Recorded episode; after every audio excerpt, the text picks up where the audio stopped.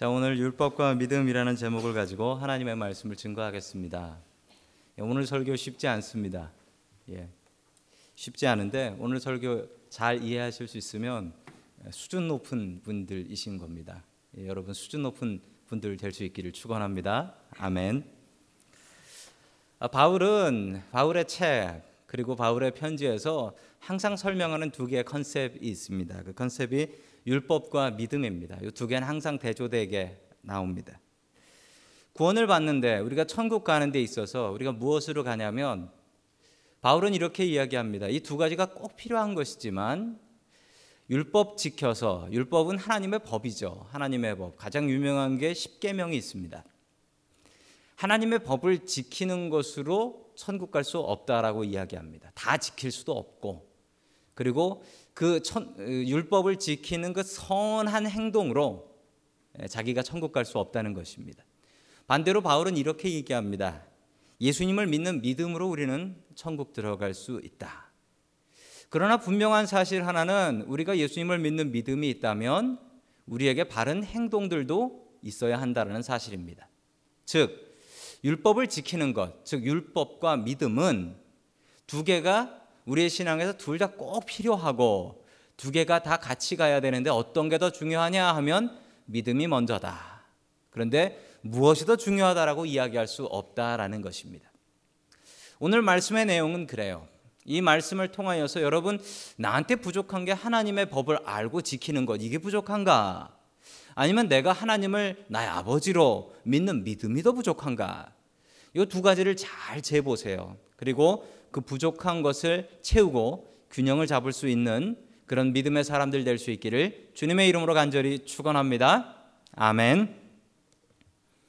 자, 첫 번째 하나님께서 우리에게 주시는 말씀 율법을 잘 지키라라는 말씀입니다. 여러분 바울은 계속 믿음이 중요하다라고 얘기를 해요. 그렇다고 해서 율법이 쓸모없는 것이냐? 그렇지 않다라고 분명히 바울은 이야기합니다.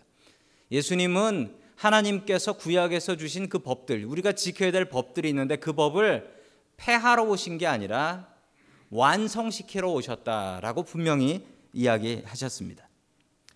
법은 참 중요합니다. 나라의 법이 있어야 그게 나라죠. 나라의 법이 없고 그 법을 안 지키면 그게 어디 나라겠습니까? 한국에도 한국에도 그 나, 어, 절기 중에 그 나라의 법을 만든 절이 있습니다. 그게 뭐죠? 제헌절이라고 하죠. 제헌절. 그 나라의 법을 만든 날입니다. 나라에 제대로 된 법이 있고 그 법이 지켜지는 것은 참 중요합니다. 여러분 법이 없으면 어떻게 될까요? 2005년에 그 카트리나라는 허리케인이 불었을 때 그 지역에 법이 없었답니다. 그래서 태풍보다 더 무서운 게 사람이란 얘기가 있었대요. 여러분 옛날에 우리가 살고 있는 이 미국 서부, 미국 서부에 법이 없었대요. 그래서 총 차고 다니는 사람들이 마음 마음에 내키는 대로 사람 죽이고 다녔답니다. 여러분 그게 좋았나요? 여러분 좋지 않습니다. 법이 있어야지 좋은 세상입니다. 그리고 법을 잘 지키는 사람들, 그리고 법안 지키는 사람들, 잡아가는 사람들, 이런 사람들이 있어야 우리가 행복하게 살 수가 있어요. 여러분 경찰들이 있어야지 될까요? 없어야지 될까요? 여러분 경찰이 있어야 됩니다. 경찰 없으면 얼마나 세상이 위험해지는지 모릅니다. 그 안전한 도시일수록 경찰들이 많아요. 안전하지 못한 도시일수록 경찰이 부족하다고 하죠. 저기 다리 건너 어떤 동네 가면 경찰이 부족해서 아주 위험하다라는 동네도 있습니다. 어, 재밌는 이야기입니다.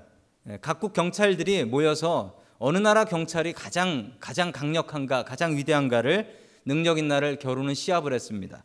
러시아 경찰이 이 무슨 무슨 얘기냐면 산에 토끼를 풀어놓고서 그 토끼 한 마리를 누가 빨리 잡아오느냐. 그래서 경찰이 어느 경찰이 가장 유능한가를 평가하기로 했답니다.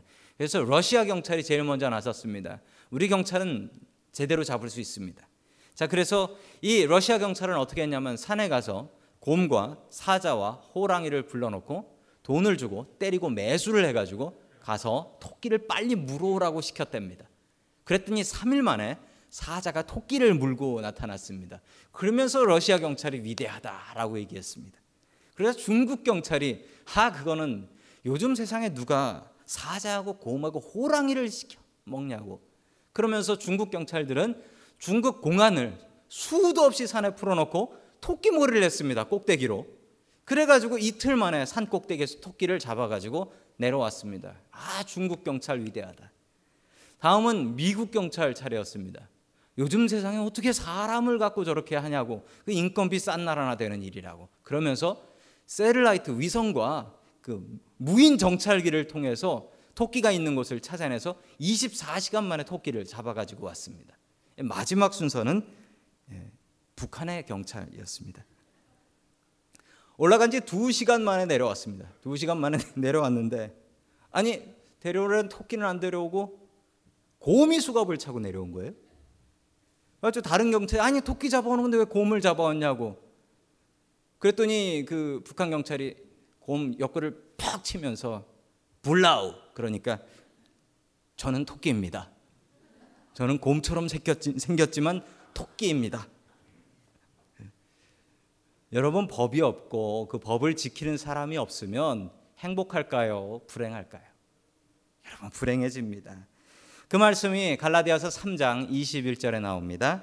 같이 봅니다. 시작. 그렇다면 율법은 하나님의 약속과는 반대되는 것입니까? 그렇지 않습니다.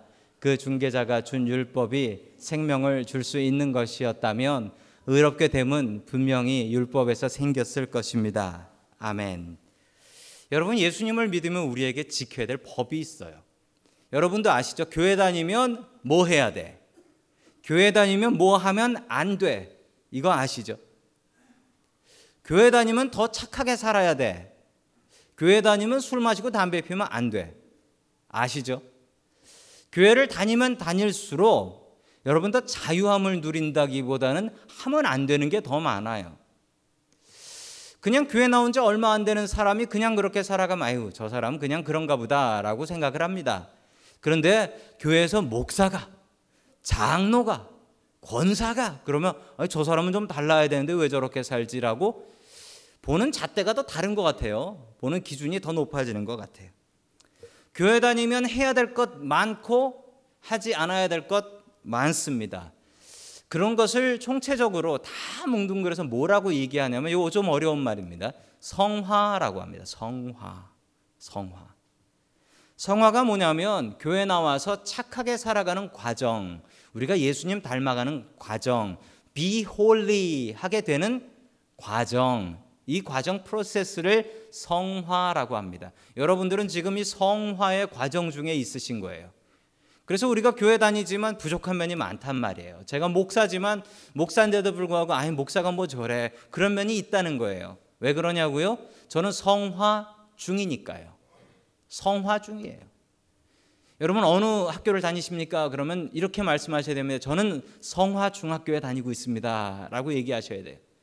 성화 중 우리는 거룩해지고 있는 과정 중에 있고 여러분들은 그 노력을 하고 계셔야 됩니다. 구원을 믿으면 받는다라고 해요. 믿으면 거저 아니 고조 받는 것일까요?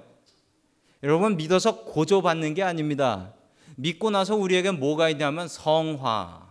거룩해져야 돼요. 거룩해져야 돼요. 그게 참 어렵습니다. 그 사람들이 주장하는 아주 이상한 교리가 있습니다. 그 이상한 교리가 뭐냐면 성화가 필요 없다는 거예요. 회개할 필요가 없다는 거예요. 한번 예수님 믿고 예수님을 나의 구주로 섬겼으면 모셨으면 더 이상 회개할 필요가 없다는 거예요. 왜 회개를 자꾸 하냐면 제대로 회개를 안 해서 그런 거라는 거죠. 한 번 회개 딱 하고 나면 그러고 나면 더 이상 양심의 가책까지 필요 없다는 거예요. 그래서 뭐 예배 드릴 필요도 없다, 기도할 필요도 없다, 그냥 세상에서 열심히 살아가는 게 하나님 뜻이다. 뭐 이런 주장을 하는 것입니다. 잘못된 주장이에요. 왜 잘못됐냐면 이 성화를 건너뛴 겁니다. 여러분 우리는 거룩해져야 합니다. 예수님 믿고 예수님 나의 구주입니다 고백하고 나면 그 다음 날부터 우리가 착해집니까? 우리의 삶이 변화됩니까? 아니요. 여러분 우리가 예수님 믿고 나면 고통스러운 성화가 있어요. 고통스러워요. 여러분 고통 없이 우리가 바뀌냐고요? 안 바뀝니다.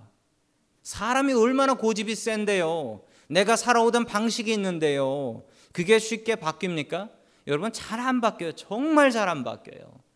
그 고통을 통해서 고통스러운 성화 과정을 통해서 변화되지 않으면 우리의 삶에 바뀔 게 없어요. 억지로 말씀 보고 억지로 기도하고 교회 나가기 싫지만 억지로 예배 나오고 억지로 전도하고 그러지 않으면 여러분 우리의 삶이 변하냐고요? 변하지 않습니다. 여러분 우리 성화 과정 있어야 됩니다. 계속해서 우리 갈라디아서 4장 2절의 말씀입니다. 우리 같이 봅니다. 시작. 그 아버지가 정한 때까지 후견인과 청지기 아래에 있나니 아멘. 이 말씀을 이해하시려면 로마 시대를 조금 이해하셔야 될 것 같습니다. 로마는 전쟁을 많이 했습니다. 전쟁을 많이 하고 전쟁을 많이 했을 뿐만 아니라 전쟁을 통해서 수많은 노예들을 데리고 왔습니다. 그 노예들을 각자의 집에서 사서 그 노예들을 통해서 그 노동을 통해서 일하고 먹고 살았던 게 로마 시대입니다. 그래서 로마 시민, 제대로 된 로마 시민은 일하지 않았습니다. 일할 필요 없었습니다. 노예가 있거든요. 노예를 싼 값에 사서 그 노예를 일을 시키면 되는 거예요.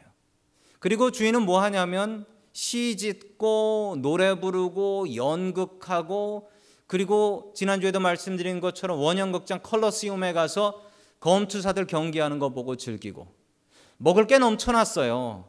왜냐하면 식민지에서 가져오는 음식들이 너무 많아서 너무 많아서 이 배가 불러서 못 먹겠으니까 먹고 토하고 다시 또 먹고 토하고 이런 일들을 했대요. 노예가 많으면 노예들로 무슨 일을 시키냐면요. 여러분 노예들로 이런 일들을 시켰대요. 애 봐주는 일 시켰고요. 그리고 청소하는 노예 따로 있고요. 밥하는 노예 따로 있고요. 심지어는 발 닦아주는 노예도 따로 있었대요. 행복하시죠? 노예, 노예가 집에 많으면 할 일이 없는 거예요. 그냥 노예들 다 일시키고 주인은 놀기만 하면 되는 거예요. 여러분 그런데 그 노예 중에는 심지어 자식 키워주는 노예도 있었어요. 자식 키워주는 노예. 그게 이제 성경에 영어로는 가디안이라고 나오고 몽학 선생, 초등교사라고 나오는데 노예가 무식해서 노예로 붙잡혀 온 사람이 아닙니다. 그 나라에서 교사하고 가르치고 교수하고 이런 사람들도 나라가 멸망해서 그냥 잡혀가는 거예요. 전에 전에 교사했다 그러면은 가르치는 노예입니다. 집안에 애들을 가르치는 거예요. 언제까지 가르치냐면 14살까지. 그래서 이걸 성경에는 한국말로 후견인, 가디안이라고 해요. 자, 14살까지는 이 후견인을 통해서 공부를 가르치는 거예요. 부모가 뭐 하냐? 부모는 그냥 노예들한테 시켜놓고 인생을 즐긴 거예요. 자, 25살까지는 관리인이 따로 있었습니다. 집사죠, 집사. 이 사람한테 돈을 다 맡겨서 이 어린 어린 자기의 아들이나 딸이 돈을 마음대로 쓰지 못하게 했어요. 스물다섯 살이 되면 그때는 다 배웠다. 그리고 네가 네 재산을 마음대로 쓸 수 있다 라고 자유를 주었던 거죠. 여러분 이것을 뭐에다 비교하냐면 우리가 율법 하나님의 율법 지켜야 될 그 룰들 이거 지키는 것을 스물다섯 살까지 우리가 지키고 살아야 한다라는 겁니다. 그 이후에는 믿음을 갖고 살아야 한다라는 것이죠. 그 모습이 3절에 나옵니다. 우리 갈라디아서 4장 3절 같이 봅니다. 시작. 이와 같이 우리도 어렸을 때에 이 세상의 초등학문 아래에 있어서 종노릇 하였더니 아멘. 여기서 초등학문은 율법을 얘기합니다. 율법. 하나님께서 주신 법, 지켜야 될 법들. 그런데 그 말이 초등이라는 말을 써요. 초등. 여러분 초등이라는 말의 뜻이 뭡니까? 두 가지 뜻이 있어요. 초등은 low level이다. 레벨이 낮다. 수준 낮은 거다라는 것이 첫 번째 뜻이고요. 두 번째 뜻은 뭐냐면 중요하다라는 뜻입니다. 여러분 초등 학문은 낮은 학문이어서 지키지 않아도 되는 게 아니라 초등 학문은 아주 기초기 때문에 꼭 지켜야 되는 겁니다. 여러분 기초가 없이 고급으로 갈 수 있나요? 못 갑니다. 기초를 하고 고급으로 넘어가야 돼요. 기초를 잘 쌓아야 됩니다. 여러분 초등학교를 잘 나와야 돼요. 여러분 우리가 세상 살면서 제일 중요한 것을 대학교에서 배울까요? 초등학교에서 배울까요? 여러분 초등학교에서 배워요. 선장이 승객 구하고 나와야 된다라는 것 대학 가서 박사 과정 한번 배울까요? 초등학교 때 배울까요? 초등학교 때 배워요. 여러분 그래서 초등학교가 중요한 겁니다. 옆에 계신 분들하고 이렇게 인사 한번 하겠습니다. 어느 초등학교 나오셨습니까? 초등학교가 중요합니다. 여러분 기독교인들이 욕을 먹는 이유가 뭡니까? 세상에서 기독교인들이 손가락질 받는 이유가 뭡니까? 저 사람들 신학이 나죠. 신학 수준이 나죠. 이런 것으로 욕 먹습니까? 아닙니다. 저 사람 초등학교 나왔나? 왜 저렇게 사나? 교회 다니면 더 선하게 살고 하나님 두렵게 살아야 되는데 다르게 살아야 되는데 왜 그렇게 안 사나? 여러분 그것 때문에 욕 먹는 건 아닙니까? 여러분 그것 때문에 우리 욕 먹고 예수님도 욕 먹게 하는 것 아닙니까? 여러분 초등학교를 잘 나와야 됩니다. 초등학문 율법 잘 지켜야 됩니다. 하나님의 법을 제대로 알아야 됩니다. 그리고 그 법을 알고 배우고 지키려고 힘써야 돼요. 여러분 그게 얼마나 중요한지 호세아는 이렇게 이야기합니다. 호세아 6장 3절 같이 봅니다. 시작. 그러므로 우리가 여호와를 알자. 여호와를 알자. 아멘. 여호와를 알아야 됩니다. 여호와를 힘써 알아야 됩니다. 그분이 원하시는 일, 그분이 원하시는 법이 무엇인지 알아야 됩니다. 그리고 그대로 살아야 합니다. 여러분 그대로 사는 것으로 구원 못 받습니다. 믿음으로 받습니다. 그렇지만 우리가 믿었으면 우리의 모습이 달라야 합니다. 교회 나오면 해야 될 일 많고 하지 말아야 될 일 많습니다. 여러분 그것들을 구분하고 알고 지키기에 힘쓰는 저와 여러분들 될 수 있기를 주님의 이름으로 간절히 축원합니다. 아멘. 두 번째 하나님께서 우리에게 주시는 말씀은 구원은 오직 믿음으로 받는다라는 말씀입니다. 저는 분명히 믿습니다. 구원은 믿음으로 받습니다. 믿음이 없으면 구원받을 수 없어요. 우리가 선하게 사는 것, 착하게 사는 것으로 구원받을 수 없습니다. 성경에는 남자아이가 태어나면 8일 만에 8일 만에 할례, circumcision이라고 하죠. 할례를 받아야 한다라고 가르치고 있습니다. 분명히 그래야 합니다. 여러분 유대인들은 어떨까요? 유대인들은 지금도 이걸 지킵니다. 유대인들 지금도 이걸 지켜요. 8일째가 되는 날 남자 아이들은 할례를 받아서 피가 뚝뚝 떨어지는데 애가 아프다고 울고 소리를 지르는데 해요. 여러분이 할례라는 게 뭐 의학적으로 맞다 안 맞다 여러 논쟁이 있지만 유대인들은 이것에 대해서는 분명하게 지키려고 합니다. 몇 달 전에 이스라엘에서 실제로 있었던 일입니다. 아이를 8일 만에 할례를 해야 되는데 어느 어머니가 애가 아픈 것이 싫다, 애한테 고통을 주기 싫다라고 해서 애한테 할례를 안 줬습니다. 그런데 이게 들켰어요. 친척들이 안 거죠. 저 엄마가 아들한테 할례를 안 준다고 고발을 했습니다. 재판을 받았어요. 이 여자분은 내가 내 아들을 사랑해서 할례를 주고 안 주고 내 자유다. 라고 얘기했는데 결론은 어떻게 났을까요? 결론은 재판을 해서 판결이 이렇게 났습니다. 8일 만에 할례를 주, 지 않았기 때문에 아이가 유대인으로서 살아갈 수 있는 자유를 박탈한 꼴이어서 어머니는 지금부터 하루에 150불씩 벌금을 낸다. 할례를 줄 때까지. 여러분 열흘이면 1,500불이고 100일이면 15,000불이에요. 자, 그렇게 판결이 났어요. 이 어머니는 이제 다른 높은 법원에다가 상고하겠다라고 했는데 뭐 어떤 결과가 나올지는 모르겠습니다. 여러분 이게 율법이에요. 이게 율법이에요. 정해진 대로 지키는 율법. 이런 법이 수도 없이 많아요. 여러분 이거 어떻게 다 지키고 살까요? 여러분 다 지킬 수가 없어요. 여러분 법은 있습니다. 그런데 그 법을 다 지킬 수 있냐고요? 여러분 교회 오늘 오시면서 운전하고 오신 분들 계시죠? 이 캘리포니아의 프리웨이는 보통 65마일이 스피드 리밋입니다.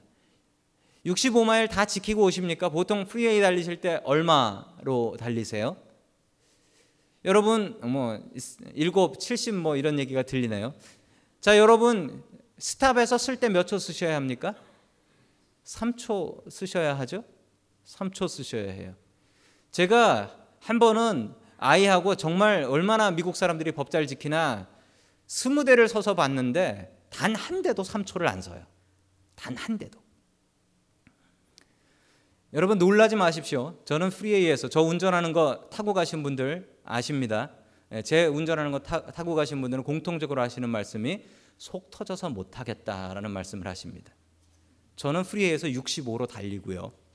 stop을 정말 3초를 서서 뒷차가 빵빵거립니다. 저는 미국살이 9년 했지만 티켓 한 장도 안 받아봤습니다. 놀랍지요? 이 거룩한 사람이 서 있는 것 같으시지요? 어쩌면 그럴 수 있나? 저는 압니다. 저는 의인이 아니고 다만 걸리지 않았을 뿐입니다. 하루를 운전하면서 오늘은 얼마를 벌었나를 생각합니다. 제가 잘못하는 게 있죠. 아차 하면 speed limit 넘어갈 때가 있죠.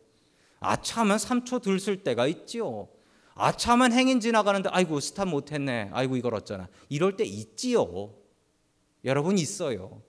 제가 곧 교통 법규를 보면서 느끼는 일은 내가 참 선하구나라는 것을 느끼는 게 아니라 난 참 죄인인데 은혜로 안 걸렸구나라는 것을 생각합니다. 그리고 세상에 이 법을 다 지키고 사는 사람이 있을까? 그런 생각도 듭니다. 여러분, 저와 여러분은 차이가 없습니다. 세상에 수많은 법이 있습니다. 그 법이 없으면 정말 불안해서 못 살 거예요. 여러분, 옆에 지나가는데 갑자기 차가 140마일로 슝 지나간다고 생각해 보십시오. 끔찍하지 않습니까? 뒤에 차가 저를 100마일로 갖다 박는다고 생각해 보십시오. 길에 지나가는 차들이 모두 다 앞은 안 보고 다 텍스팅 하면서 간다고 생각해 보십시오. 법이 있어야죠. 그런데 그 법을 어떻게 다 지키고 삽니까? 운전하다가 핸드폰 건 것도 아니라 만지기만 해도 티켓 받는다면서요. 여러분 그렇게 생각하면 안 걸릴 사람이 어디에 있습니까? 여러분 우리가 생각하기에는 우리 중에 야 저 사람은 참 법 잘 지키는 사람 거룩한 사람 뭐 그렇게 생각할 수 있습니다. 그런데요 여러분 법의 잣대를 제대로 놓고 보면 안 걸릴 사람이 없어요. 율법에 걸, 율법을 놓고 보면 우리가 안 걸릴 사람이 하나도 없습니다. 우리끼린 비교하면서 야 저 사람은 참 법 잘 지켜 이런 사람 있을 수 있어요. 그런데 하나님 앞에 보면 어떨까요? 여러분 개미들끼리 보면서 야 이 개미 저 개미는 정말 장동건 같이 잘생긴 개미야. 개미 중에 장동건 개미가 있다라고 생각해 보시죠. 여러분 개미들 놓고 거기서 장동건 개미 찾으라고 하시면 여러분 뭐라 하시겠습니까? 다 그놈이 그놈이네 라고 하시겠죠. 여러분 개미하고 사람도 그렇게 차이 나는데 거룩하신 하나님 눈에 볼 때 우리가 하나님의 법 잘 지켜 못 지켜가 얼마나 많이 차이가 날까요? 여러분 그것으로 구원받는다라고 하면 그 구원이 얼마나 차이가 날까요? 여러분 그래서 구원은 행함으로 우리의 착한 행동으로 받는 게 아니라 믿음으로 받는 겁니다. 인터넷에서 본 영상 하나를 소개해 드립니다. 뭐냐면 어떤 사장님과 직원의 사진인데 한번 보십시오. 저 유리 뒤에 서 계신 분이 사장님이시고요. 저 총 들고 서 있는 사람이 직원입니다. 이 뭐냐면 저 사장님이 나와서 제일 먼저 뭐라고 얘기하냐면 제가 방탄 유리 bulletproof glass 만드는 회사 사장입니다. 제가 저 뒤에 가서 서겠습니다. 그러고 나서 저 직원이 나와서 뭐라 그러냐면 저는 직원인데 오늘 사장님한테 한 방 갈겨 대겠습니다. 저러고서 저 직원이 저 기관총으로 저 유리를 쏩니다. 어떻게 됐을까요? 사장님 죽었을까요? 살았을까요? 사장님 살았습니다. 사람들의 반응이 뜨거웠습니다. 저 사장님의 배짱이 대단하다. 여러분, 저 사장님한테 배짱이 있는 게 아닙니다. 저 사장님한테 뭐가 있는 거죠? 저 사장님한테는 믿음이 있습니다. 어떤 믿음입니까? 내가 만든 이유린 안 깨져라는 믿음이 있습니다. 여러분 믿음이 있어야 돼요. 믿음이. 믿음이. 동일하게 저 유리 뒤에 여러분들이 서셔야 됩니다. 여러분들이 서실 때 뭐가 있어야 할까요? 믿음이 있어야 합니다. 여러분 우리가 구원받는 믿음 거창하고 어렵게 생각하지 마십시오. 나를 괴롭게 하는 이 고통이 나 못 죽인다. 그리고 하나님께서 나를 천국 길로 인도하신다. 나를 지켜주실 분은 하나님이시다. 이거 믿으셔야 됩니다. 나를 지키는 게 저 방탄유리가 아니라 나를 지키는 게 하나님이시다라는 그 믿음 있으면 삽니다. 그런데 그 믿음 없으면 죽습니다. 여러분 믿음이 있으면 살 수 있습니다. 그런데 믿음 없으면 같이 못 살아요. 여러분들 갈라디아서 3장 26절 말씀 같이 봅니다. 시작. 너희가 다 믿음으로 말미암아 그리스도 예수 안에서 하나님의 아들이 되었으니 아멘. 하나님께서 우리의 선함보다 우리의 성화 거룩해지는 것보다 믿음을 보십니다.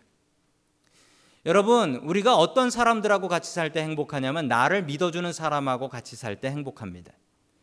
여러분이 같이 사는 사람이 정말 거룩하고 여러분 정말 그 사람이 존경받을 만한 사람인 것이 중요한 것이 아닙니다.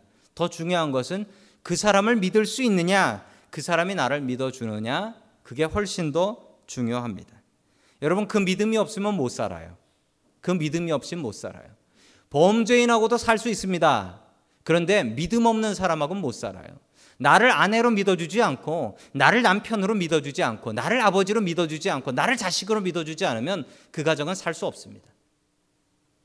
그 가정이 죄 짓는 가정이든 아니든 믿음이 없으면 살 수 없어요. 여러분 믿음이 있어야 합니다. 믿음을 서로 주고받는 사람들이 가족이어야지 여러분 우리가 거룩하게 사는 사람들이 가족이 아니에요. 믿음이 있어야 돼요. 믿음 없으면 못 살아요. 여러분 구원을 받는 데 있어서도 믿음이 열쇠입니다. 여러분 하나님께서는 거룩하게 사는 사람을 기뻐하시는 게 아니라 나를 하나님 아버지로 인정하는 사람을 기뻐하십니다. 아버지를 아버지로 인정해주는 그 믿음이 없으면 우리는 하나님을 절대로 기쁘시게 할 수 없어요. 여러분 아들이 딸이 나를 아버지라고 불러주고 믿어줄 때 아버지가 기쁜 것이지 나를 아버지라고 믿어주지도 않고 불러주지도 않고 지 혼자 착하다고 살아요. 여러분 그 자식을 여러분들은 자식으로 인정하시겠습니까? 여러분 그런 자식들 둔 아버지는 정말 재미 안 납니다. 아버지, 어머니 믿어주고 달려올 때, 야, 내가 자식 키우는 재미있지. 이거 합니다. 여러분, 그래야 합니다. 우리가 믿음이 없으면 하나님을 절대로 기쁘시게 할 수 없어요. 교만입니다. 나 혼자 살면서 그래 나는 너희들하고 다르다. 나는 너희들하고 다르게 거룩하게 산다. 착하게 산다. 여러분 이게 하나님 앞에서 그냥 교만 덩어리가 되는 거예요. 믿음 있어야 주님을 행복하게 주님을 기쁘시게 할 수 있습니다. 한국의 그 세월호 300명이 넘는 사람들이 죽었습니다. 그것도 정말 불쌍한 고등학생 아이들, 고등학교 2학년 아이들이 그렇게 많이 죽었어요. 한국 사람들이 요즘 얼마나 슬퍼하는지 심지어는 술집이 장사가 안 된대요. 술집 술도 마시러 안 나온대요. 너무 괴로워서 국민들이 술도 안 마신대요. 잘못된 어른들을 그리고 잘못된 관리들, 잘못된 선장과 직원들의 잘못으로 수많은 300명이 넘는 사람들이 죽고 그 중에 대부분은 고등학교 2학년 학생들입니다. 안타까운 소식 중에 이런 소식이 하나 있었습니다. 이번에 사고로 지금 실종돼 있어요. 실종돼서 아직 시신도 발견되지 않은 그 안산 단원고 2학년 7반 김정민 군의 아버지의 이야기입니다. 이분이 김영삼 장로님이세요. 안산 동부교회 장로님이신데 이분을 이분의 이분을 인터뷰한 이야기입니다. 장로로서 아들을 엄하게 신앙으로 키웠다라고 합니다. 공부를 잘했대요. 공부를 잘해서 반에서도 부반장 했답니다. 피아노도 참 잘 쳐서 인기 많은 아들이었답니다. 수학여행 가는 날 아들이 컴퓨터 게임을 너무 많이 해서 얘 게임 좀 그만해라. 넌 게임하려고 태어났냐? 게임 좀 그만해라. 라고 얘기했습니다. 뭐 남자아이 키우는 부모님들은 공통적으로 이런 충돌 있어 보셨겠죠. 그게 마지막 대화였대요. 아들은 투덜거리면서 수학여행을 갔대요. 그게 그렇게 마음이 찢어지더래요. 내 자식 하고 싶은 것도 실컷 하지 못하게 하고 마지막으로 아들하고 한 게 컴퓨터 게임 많이 하지 마라. 그 얘기하고 헤어졌대요. 그래서 아들하고 툴툴거리고 헤어져서 아들이 연락도 안 했대요. 그 아들이 죽었습니다. 그 아들이 죽어서 아직도 물속에 있습니다. 그런데 이분이 이분이 인터넷에 이런 감사의 기도를 올렸어요. 어떤 기도냐면 그대로 읽어드리겠습니다. 요나가 물고기 뱃속에서 하나님의 계획을 깨닫고 회개하고 나온 것처럼 내 아들이 돌아와도 감사하고 그리 아니하실지라도 우리 정민이가 16년 동안 하나님의 자녀로 살고 구원받고 천국 가게 하시니 감사합니다. 이번 일을 통하여 하나님의 백성들의 생사화복을 하나님께서 주관한다는 것을 알게 하여 주시고 오직 예수 그리스도 오직 복음으로 전도자의 삶을 살게 하여 주시옵소서. 아멘. 이렇게 기도를 올렸어요. 제가 이 기도를 보면서 참 많이 뭐 가슴이 미어지죠. 그러면서 감동한 것은 이 장로님에게 믿음이 있다라는 것을 발견했기 때문입니다. 그리고 자신의 아들에게도 분명한 믿음이 있다라는 것을 확신했다라는 겁니다. 하나님, 내 아들 구해 주시면 너무 감사. 그런데 내 아들 못 구해 주셔도 감사. 16년 키울 수 있었던 것으로 감사. 지금 천국 갔으니 내가 천국에서 내 아들 만날 수 있는 것으로 감사. 믿음이 있어요. 여러분 믿음이 있으면 살 수 있습니다. 믿음이 있으면 살 수 있어요. 믿음이 없이는 하나님을 기쁘시게 할 수 없어요. 그 말을 로마서에서 이렇게 이야기합니다. 로마서 1장 17절 같이 읽습니다. 시작. 기록된 바 오직 의인은 믿음으로 말미암아 살리라 함과 같으니라. 아멘.